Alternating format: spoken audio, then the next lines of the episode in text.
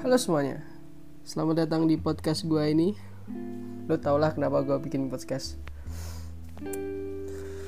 Oke, gue mau ngucapin dulu nih, selamat menunaikan ibadah puasa untuk semua teman-teman yang menjalankan. Gimana nih kabarnya? Udah bulan berapa nih? Gak lah ya, masih hari pertama, lo harus kuat cuy. Jaga iman lo jangan nonton-nonton yang nggak harus ditonton. Jangan dulu cuy jangan. Terus puji Tuhan nih cuy. Puji Tuhan di bulan yang penuh ampunan ini bulan puasa Ramadan uh, persebaran COVID-19 di Indonesia cukup berkurang cuy. Kasus positif tidak menambah uh, tidak bertambah secara besar seperti dulu-dulu. Uh, kasus terkonfirmasi di Indonesia ada 8.211 orang dan kasus meninggalnya tetap di angka 689 dan puji Tuhannya nih cuy. Kasus uh, kasus sembuhnya itu naik 12,2 persen. Jadi uh, ada 1002 kasus sembuh ini kemarin nggak tahu sekarang. Uh, semoga hari ini makin banyak lagi yang sembuh cuy. Gue harap ini sih itu. Terus uh, kasus dalam perawatannya ada 6.520 dan jumlah ODP orang dalam pantauannya ada 197.951 eh, orang dan jumlah pasien dalam pengawasan ada 18.301 orang. Dan gue berdoa kita semua berdoa buat agar covid ini pandemi ini cepet-cepet berakhir dan kita bisa lebaran bareng bukber bareng. Ini hari pertama sebenarnya sih gak ada bedanya sih cuy. Gue kemarin keluar bentar gitu kan ke rumah yang gue dan jam-jam 4 jam 5 tuh masih rame banget cuy. Masih rame orang-orang jualan di Solo ya cuy. Jualan takjil gitu banyak banget. Juga yang beli takjil tanpa masker cuy. Ramai banget pokoknya. Nggak tahu sih udah pada bosen di rumah kali ya. Dan lu lu pas kuarantin ini ngapain aja sih? Gua sendiri udah gabut banget ini udah berapa minggu ini? Udah hampir tiga mah udah tiga minggu gua di rumah. Walaupun gua juga keluar-keluar sih gua ke rumah yang gua gua beli makan dan lain-lain. Tapi gue udah ngerasa gabut banget aja walaupun tugas dan PR sekolah uh, kelas online menghantui ya cuy. Gue sendiri tugas hmm, ada beberapa sih yang belum gue kerjain karena mager banget. Dan kelas online pun ada beberapa kelas yang gue nggak ikut. Karena gue mending lihat film daripada kelas. Dan kalau lu lihat ini di YouTube footage-nya video-video yang gue kasih itu video kegiatan gue di rumah cuy. Uh, mandi. Mandi nggak usah di video sih. Makan. Terus nonton drakor cuy. Yo cuy gue akhir-akhir ini tuh karena gue gabut gue kemarin tuh uh, seminggu yang lalu gue nonton Parasit persaya bacanya gimana lah bodo amat. Dan filmnya juga bagus banget itu film Korea yang menang Oscar juga. Terus gue juga nemu di Netflix uh, Itaewon Class. Gue denger dari kakak gue katanya bagus. Jadi gue lihat gue udah sampai part berapa ya 11 dan gue suka jadi gue tertarik aja sama Itaewon Class karena menurut gue itu ceritanya bukan soal bukan cuma soal bucinnya doang cuman ada sisi kekeluargaan yang pengen banget gue tahu gitu. Dari jalan ceritanya sih asik banget. Lu harus nonton si Taiwan Itaewon Class gitu lu cari aja di Netflix kalau di Google ada kalian download aja. Terus gue ya gini-gini aja sih di rumah makan tidur mandi boker nonton Itaewon Class kelas online kalau diingetin.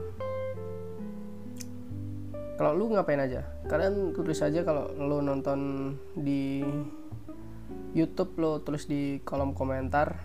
Kalau lo nonton di Spotify eh denger di Spotify lo bisa DM ke gua. Gua nggak tahu di Spotify bisa komen nggak ya? Enggak kan lo bisa DM ke IG gua saja duta underscore lo follow. Lo, lo DM gua cerita-cerita boleh. Nah daripada tar durasinya tambah panjang kita langsung masuk ke topik pembicaraan di podcast gua kali ini. Di lenggahan part 2 ini gua bakal bahas topik yang cukup uh, banyak orang yang ngalamin. Semua orang sih pasti ngalamin apa yang pernah ya, apa yang gua bah bakal bahas di sini. Kalian pernah nggak sih ngalamin uh, sakit hati? Pasti pernah lah ya. Siapa sih yang nggak pernah ngerasain? Nah di podcast ini gue kasih judul sakit hati paling serius lu pernah gak sih ngerasain sakit hati paling serius lo tuh di titik mana cuy? Lu bisa komen lah di kolom kalau lu dengernya di Spotify lalu DM gue aja di sebut saja duta. Nah di sini gue juga sempat uh, nanyain di Instagram gue di Instastory. Dan kebanyakan teman-teman gue mereka sakit hati karena ditinggal pacar terus putus terus diselingkuin terus dikecewain banyak lah pokoknya. Dan kebanyakan sih gitu cuy. Dan gue sendiri nih gue sendiri pernah juga sih sebenarnya. Pernah uh, putus cinta terus ditinggal mantan terus apa ya pokoknya gue juga pernah ngerasain yang namanya putus cinta tapi nggak separah nggak parah-parah banget gitu ya. Nggak sampai buat gue stres dan lain-lain. Nah gue gua mau cerita sedikit nih pengalaman gue tentang sakit hati paling serius. Hmm, gue nggak tahu sih uh, lu, pada pernah ngerasain apa nggak? Pernah ngalamin apa nggak? Cuman cukup aneh sih. Karena uh, pengalaman gue ini bikin gue hampir putus asa gitu sama hidup gue bikin gue bener-bener apa ya kalau kata-kata yang dalamnya itu udah ada di titik paling bawah gitu. Walaupun nggak bawa bawa bawa bawa banget sih cuman gue alay sih emang. Dan itu bikin gue agak mau uh, putus asa dan nggak tahu ke depannya mau gimana. Nah waktu itu kan uh, itu ini pengalaman gue yang gue alamin di tahun 2017 di bulan-bulan Juni Juli gitu kalau kalau nggak salah. Setelah lulusan SMP cuy setelah nerima hasil ujian nasional waktu itu gua jadi gua dari kecil dari kecil dari SD gua tuh udah punya tujuan tujuan buat ke depannya gua mau ngapain. Nah gua tuh setelah gua lulus SD gua tuh masuk ke SMP Negeri 2 Surakarta cuy. Jadi gue tuh pengennya tuh sekolah yang kayak uh, kayak orang tua gue di SMP atau SMA gitu ya. SMP gue masuk SMP 2 itu uh, emak gue alumni situ dan di SMA nya gue juga pengen banget masuk SMA 7 atau enggak SMA 3 karena di SMA 7 uh, bapak gue juga alumni situ. Nah gue pengen banget masuk SMA 7 atau SMA 3 nah di dan gue masuk SMA 3 tuh waktu itu aneh sih. Kenapa gue pengen masuk SMA 3 tuh ceritanya aneh? Karena gue waktu kelas 1 SMP waktu pertama kali gue masuk SMP gue tuh ketemu sama cewek cuy. Kakak kelas sih gue suka gitu kan sama dia. Kakak kelas tapi dia akselerasi jadi cuma 2 tahun sekolah. Dan dia masuk ke SMA 3 Nah gue tuh pengen banget masuk SMA 3 karena gue pengen ketemu sama dia lagi. Dan ternyata di SMA 3 dia juga akselerasi dan nggak mungkin lah gue dia gua masuk dia pasti udah lulus gitu. Nah jadi waktu itu gue lulusan udah nerima nilai nih udah nerima daftar nilai gue dan gue lihat nilai gue juga cukup tinggi gitu cuy. Nah, cukup lah menurut gue cukup lah dengan peluang-peluang yang gue lihat di tahun-tahun kemarin dengan nilai yang sama dengan nilai gue itu keterima cuy. Paling nggak di SMA 7 gue udah positif banget nih punya ambisi gitu ya punya ambisi terus optimis banget buat masuk ke SMA 7 dan ternyata jadi pertama gue daftar tuh kan gue udah dapet info kalau sistem uh, pendaftarannya tuh beda kayak tahun kemarin cuy. Uh, katanya sih zonasi. Dan gue pikir kalau gue masuk ke SMA negeri yang jauh dari rumah gue gue mbak uh, gue nggak nggak bakalan keterima nah terus gue langsung nih ke SMA 4 cuy. Waktu itu gue daftar di SMA 4 pilihan satunya SMA 4 IPA dan pilihan keduanya SMA 4 PS gue nggak ngambil pilihan ketiga dan pilihan keempat karena gue sombong sih cuy. Gue yakin banget dengan nilai yang gue punya gue bisa masuk ke SMA 4 waktu itu. Padahal gue sebenarnya pengennya di SMA 7 atau SMA 3 cuy.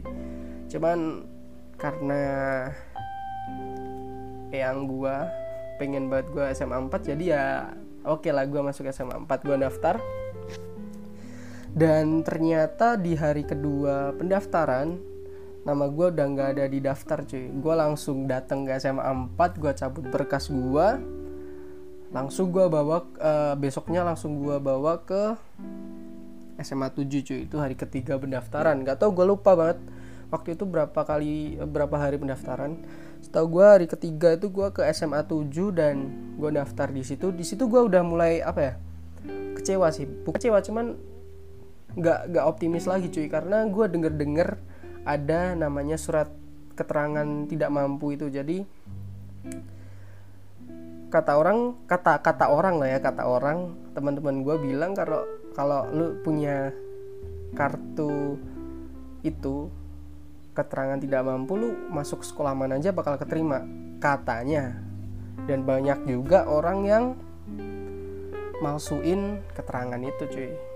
Bayar bayar ketua RT lurah dan perangkat perangkat kelurahan buat dapetin surat itu dan masuk ke negeri cuy waktu itu rumor-rumornya. Cuman gue nggak tahu pastinya sih. Nah gue daftar di situ dan gue tunggu nih cuy. Satu hari uh, pilihan pertama gue di SMA 7 itu SMA 7 IPA terus pilihan keduanya SMA 7 IPS terus gue ngambil pilihan ketiga dan pilihan keempat karena gue apa ya gue udah males banget gitu loh males mau nyari sekolah mana lagi. Gue ambil SMA 3 SMA 3 IPA dan pilihan keempatnya kalau nggak salah IPS SMA 3 IPS dan itu semua keinginan gue gitu masuk ke sekolah itu. Udah nih di hari ketiga hari keempat masih nih nama gue masih ada di daftar walaupun di bawah-bawah sih. Eh, nggak bawah-bawah banget sih di tengah-tengah gitu masih ada lah. Gue masih ada di nama gue masih ada. Terus di detik-detik terakhir penutupan pengumuman nama gue tuh seketika hilang cuy. Di SMA 7 IPA IPS udah nggak ada SMA 3 IPA IPS juga nggak ada cuy. Nah gue anjir. Gue di situ udah pasrah gitu kan. Gue emosi waktu itu. Gue gue marah sama diri gue sendiri. Gue lontarin kata-kata kasar ke diri gue sendiri waktu itu. Itu udah malam sih cuy. Udah malam jam berapa ya? Jam jam 10-an lah. Jam 10 jam 9 kalau nggak salah. Gue marah. Gue sampai apa ya banting-bantingin barang-barang gitu cuy. Gua sampai ngerusak satu kursi eyang gua. Cuman udah gue benerin dan nggak apa-apa. Dan untungnya untungnya cuy. Untungnya tuh gue udah daftar di swasta dulu uh, sebelumnya. Jadi gue masih bisa sekolah lah dengan SPP yang uh, cukup di bawah nah kalau di negeri kan SPP-nya uh, eh, maksudnya nggak nggak mahal-mahal banget. Nah di swasta tuh mahal banget cuy. Dan itu bikin gue agak kecewa dikit sih. Nah yang bikin gue bener-bener sakit hati waktu itu karena gue cek di daftarnya SMA 7 itu nilai yang dibawa gue itu banyak banget cuy. Dan keterima. Dan gue sendiri nggak keterima nggak ada nama gue dan di situ gue bener-bener marah sama diri gue sendiri kenapa gue nggak bisa masuk ke SMA yang gue pengen dari kecil. Dan gue sempet apa ya waktu itu gue karena waktu itu gue hobi banget dengan dunia fotografi jalanan fot, uh, fotografi transportasi darat. Gue lari ke untungnya gue ngelampiasin kemarahan gue kekecewaan gue tuh ke hal-hal yang nggak negatif cuy. Gue lari ke jalan buat bukan buat bunuh diri. Gue lari ke jalan karena gue pengen uh, nenangin diri gue karena gue pengen sendiri gue moto-motoin bis waktu itu. Dan di situ gue banyak belajar gitu cuy. Gue ketemu tukang beca gue ketemu apa ya waktu itu tukang bersih bersih walaupun gue di situ sendiri cuy. Gue ngefotoin bis-bis yang lewat. Waktu itu di kalau lu tinggal di Solo lu tahu perempat pertigaan Faroka. Nah di situ gue seri uh, kalau gue sakit uh, maksudnya waktu itu gue di situ buat ngefotoin bis-bis yang lewat. Gue masih ada sih file-filenya. Dan belum gue upload. Nah jadi di situ di jalan itu gue belajar cuy. Gue nggak boleh putus asa karena kegagalan gue sendiri. Gue nggak boleh nganggap kegagalan gue sendiri tuh eh, sakit hati gue kecewa gue tuh sebagai akhir dari perjalanan gue walaupun waktu itu gue bener-bener putus asa cuy. Bener-bener apa ya kayak gak mau sekolah gitu. Karena apa ya karena apa yang gue mimpikan dari kecil yang gue idam-idamkan ambisi gue yang gue omongin ke depan orang tua gue yang gue saudara-saudara gue tuh gagal semua gitu cuy. Jadi gue antara rasa kecewa yang luar biasa dengan rasa malu karena gue udah ambisi banget gitu udah nyombongin di depan keluarga gue nah di di situ gue belajar cuy. Kegagalan tuh bukan segalanya eh, kegagalan tuh bukan akhir dari perjalanan lo dan di situ gue udah mulai oke okay lah gue bakal masuk swasta nih gue bakal berkembang nih di swasta. Walaupun gue harus beradaptasi lagi cuy karena gue dari kecil udah dibesarin di apa ya di lingkungan negeri uh, yang gue pegawai negeri walaupun uh, orang tua gue sendiri swasta nabi dari TK SD gue sekolahnya di negeri sampai SMP pun negeri. Kedua orang tua gue juga negeri semua sekolahnya karena yang gue pegawai negeri waktu itu. Nah lu lu pernah nggak sih ngerasain apa yang pernah gue rasain ini? Lu tulis aja di kolom komentar cuy kalau lu nonton di YouTube. Nah di sini gue bakal ngasih tahu cuy kalau yang gue lakuin tuh salah. Jadi kalau lu sakit hati nih misal misal ya misal lu uh, uh, lu sakit hati karena lu ditinggal cewek lo nih lu diselingkuin lu ditinggal pas lagi sayang sayangnya mungkin ya. Lu jangan sampai uh, apa ya jangan sampai lu gak ngontrol emosi lu cuy jangan sampai itu cuy. Karena kalau lu udah gak ngontrol emosi lu dan lu jadi stres nah itu di situ lu bakal ngerasa bahwa lu udah di paling bawah jangan. Dan lu kalau udah putus sama pacar lu misalnya pacar ya bisa lu diselingkuhin pacar lu jangan sampai benci sama mantan lu cuy. Jangan sampai lu uh, nganggep bahwa mantan lu tuh salah walaupun mantan lu tuh salah cuy.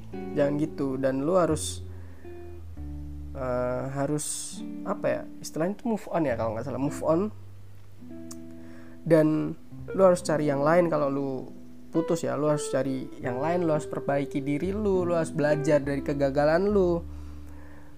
Apa yang lu pelajari dari kegagalan lu lu lu move on lu harus uh, bikin tujuan baru untuk hidup lu. Dan menurut gue sendiri apa ya? Ya gitulah cuy. Jadi lu jangan sampai menganggap bahwa kegagalan lu itu sebuah titik terendah bagi lu. Jangan sampai cuy. Walaupun emang sakit. Sakit bener-bener sakit. Sakit hati paling serius. Cuman itu hilang kalau lu nggak terlalu ngerasain sakit itu cuy. Dan lu belajar dari kesalahan lu dan bakal uh, menurut gua lu bakal baik cuy di masa mendatang. Walaupun di masa-masa sulit lu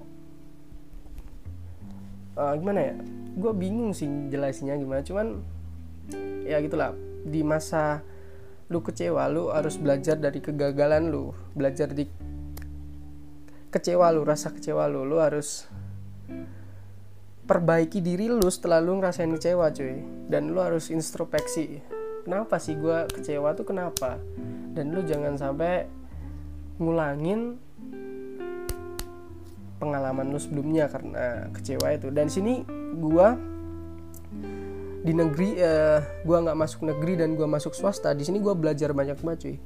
Di sini gue ikut osis. Dan gue merasa apa ya uh, mulai ngebentuk rasa percaya diri gue dan gue udah mulai nyusun tujuan-tujuan baru gue di masa mendatang cuy. Masuk sekolah mana dan walaupun gue tuh masih ada rasa takut cuy gue bakal gagal lagi dengan tujuan yang udah gue uh, tentuin udah gue rencanain ambisi-ambisi gue nah di sini gue sedikit ngulang kesalahan gue yang dulu.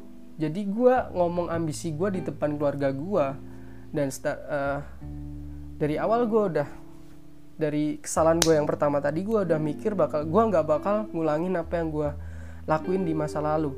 Gue nggak mau ambisi terlalu ambisi.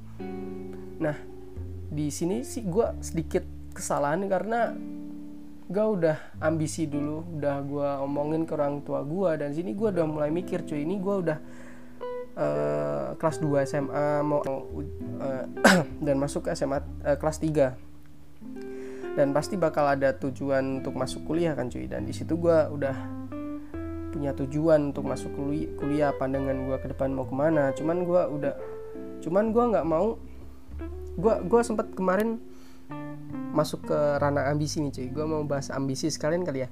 Jadi kemarin kemarin cerita sama teman gue teman lama gue teman SMP gue uh, bisa sih dibilang sahabat. Udah deket dari SMP gue cerita tentang ambisi. Jadi gue dia bilang cukup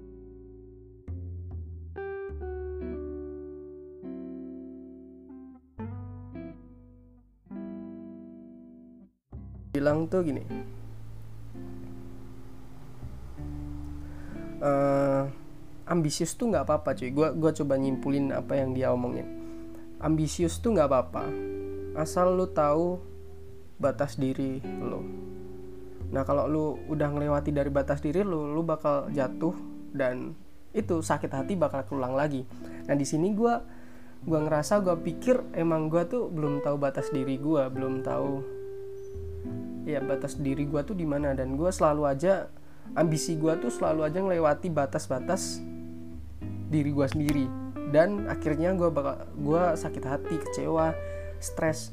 Dan itu udah gue rasain pas gue lulus SMP dan gue nggak mau pas lulus SMA nanti gue ngerasain yang udah gue rasain di uh, eh, SMP dulu awal-awal masuk SMA dan di sini gue udah mulai sedikit ngerti dengan konsep ambisi cuy.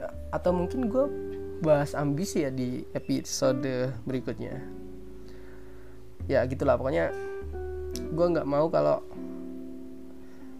uh, lulus SMA ini gue ngelakuin kesalahan yang sama dengan kesalahan gue di SMP lalu mungkin udah segini aja kali ya podcast gue walaupun ngawur sih. Ke mana-kemana baca bahasanya cuman semoga kalian bisa paham cuy. Paham dengan konsep sakit hati. Bahasa gue aneh banget anjir. Ini udah hampir 30 menit gue ngomong. Semoga bermanfaat untuk teman-teman semuanya lulu pada.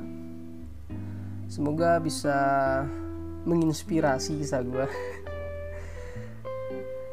apa ya? Mungkin gue bakal bahas ambisi sih karena gue tertarik banget dengan konsep ambisi. Karena gue sendiri orang yang ambisius dan masih belajar dengan ambisi itu sebenarnya seperti apa. Coba deh kan komen aja kalau lo nonton di YouTube. Kalau lo nonton di Spotify DM IG gue aja di saja duta mungkin sekian yang bisa kita bahas. Semoga uh, corona ini udah nggak udah nggak ada lagi dan kita bisa beraktivitas seperti semula dan Ramadan nanti pas Lebaran kita bisa kumpul lagi sama keluarga. Kita doa bareng-bareng cuy. Ya udah mungkin itu doang yang bisa gue omongin di podcast yang ngawur ini jangan lupa cuci tangan yang bersih jaga kesehatan minum vitamin. Tetap semangat. Gue belum nemuin closing yang bagus tuh apa ya, ya udahlah. Bye bye